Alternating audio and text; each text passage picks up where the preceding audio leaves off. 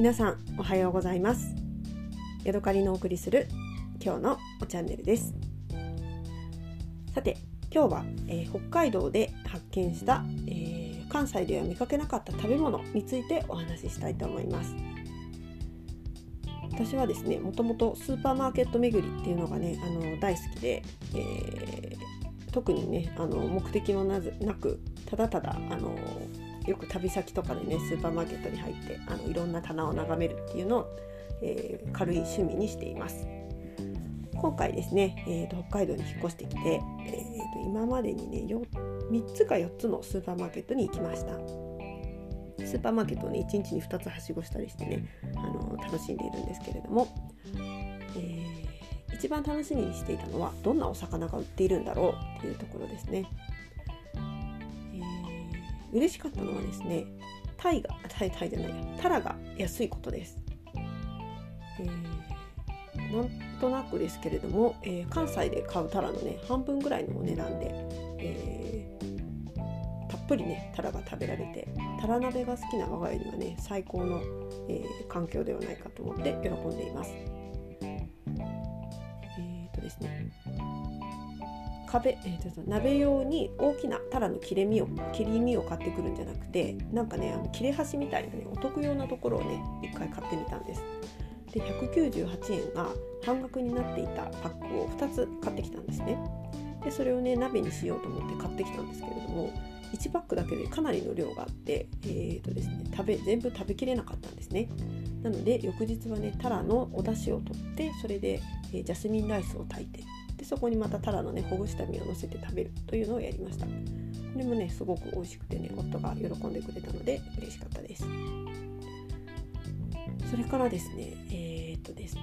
面白い食べ物でお漬物コーナーを覗いていたらですね、えー、磨きニシンの入った漬物っていうのが売られていました。菜の花漬けとか書いてあったかな。でキャベツとか人参とかが浅漬けみたいな感じになっているんですけれども、えー、何切れかですねえー、磨きニシンがねあの細かく刻んだものが入っていました、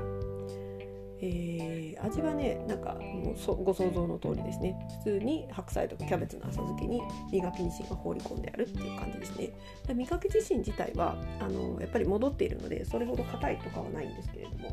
なんかね私磨きニシンって小骨がどうしても気になっちゃうので味も含めてねそんなに私は好きな食べ物ではないなと思ってね一回食べてまあ十分かな。思って、えー、います。夫もね同じような感想でした。はい、でそれからですね、えーと、酒粕大根っていうのが売っていたのでそれも買ってみました。これもお漬物ですね。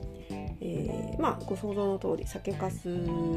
甘めの酒粕にお大根が漬けてあって、えー、まあ、たくあんみたいな感じでね、あのー、の食べ物でした。これもねすごくね私は美味しく甘くて美味しいなと思って喜んで食べました。自分でもね、あ、これなら作れるかもしれないなって思って、えー、いつかねやってみたいなと思っています。それからですねすごく気に入った、えー、食べ物で発酵食品だと思うんですけれどもニシンのね切り込みという、えー、食べ物があって、えー、それを買ってみました。えっ、とですね私がねなんかすごく憧れている食べ物に石川県金沢市の方で食べられているかぶら寿司という、えー、まあ、お漬物というか発酵食品がありまして私もまだねあのニュースとか、えーと、テレビとかでしか見たことがないので何とも言えないんですけれども薄く切ったかぶらとそれから鮭だかぶりだかなんかのスライスとでなんか人参とかなんかいろんなものがねこう麹で使っていてそのいろんな味のハーモニーを楽しむみたいな食べ物なんですけれどもそれのねもっとねで結構そのね、えーと、かぶら漬けかぶら漬けはねすごく高いんですよなんか本当に1,000円とか2,000円とかするような食べ物なんですけれども、えー、私の想像の中ではそれに似たような感じの味じゃないかなって思うもので、えー、こちらではね切り込みという食べ物が売っています。え私が買ったものはニシンを、え、小指の先ぐらいな小指の1関節2関節ぐらいのね大きさに、えー、細切れにしてあってそれが、えー、麹で甘めの麹で漬け込んであります。で、えーと、唐辛子が入っています。この話なんか2個前にしたしたような気がするな。すいません。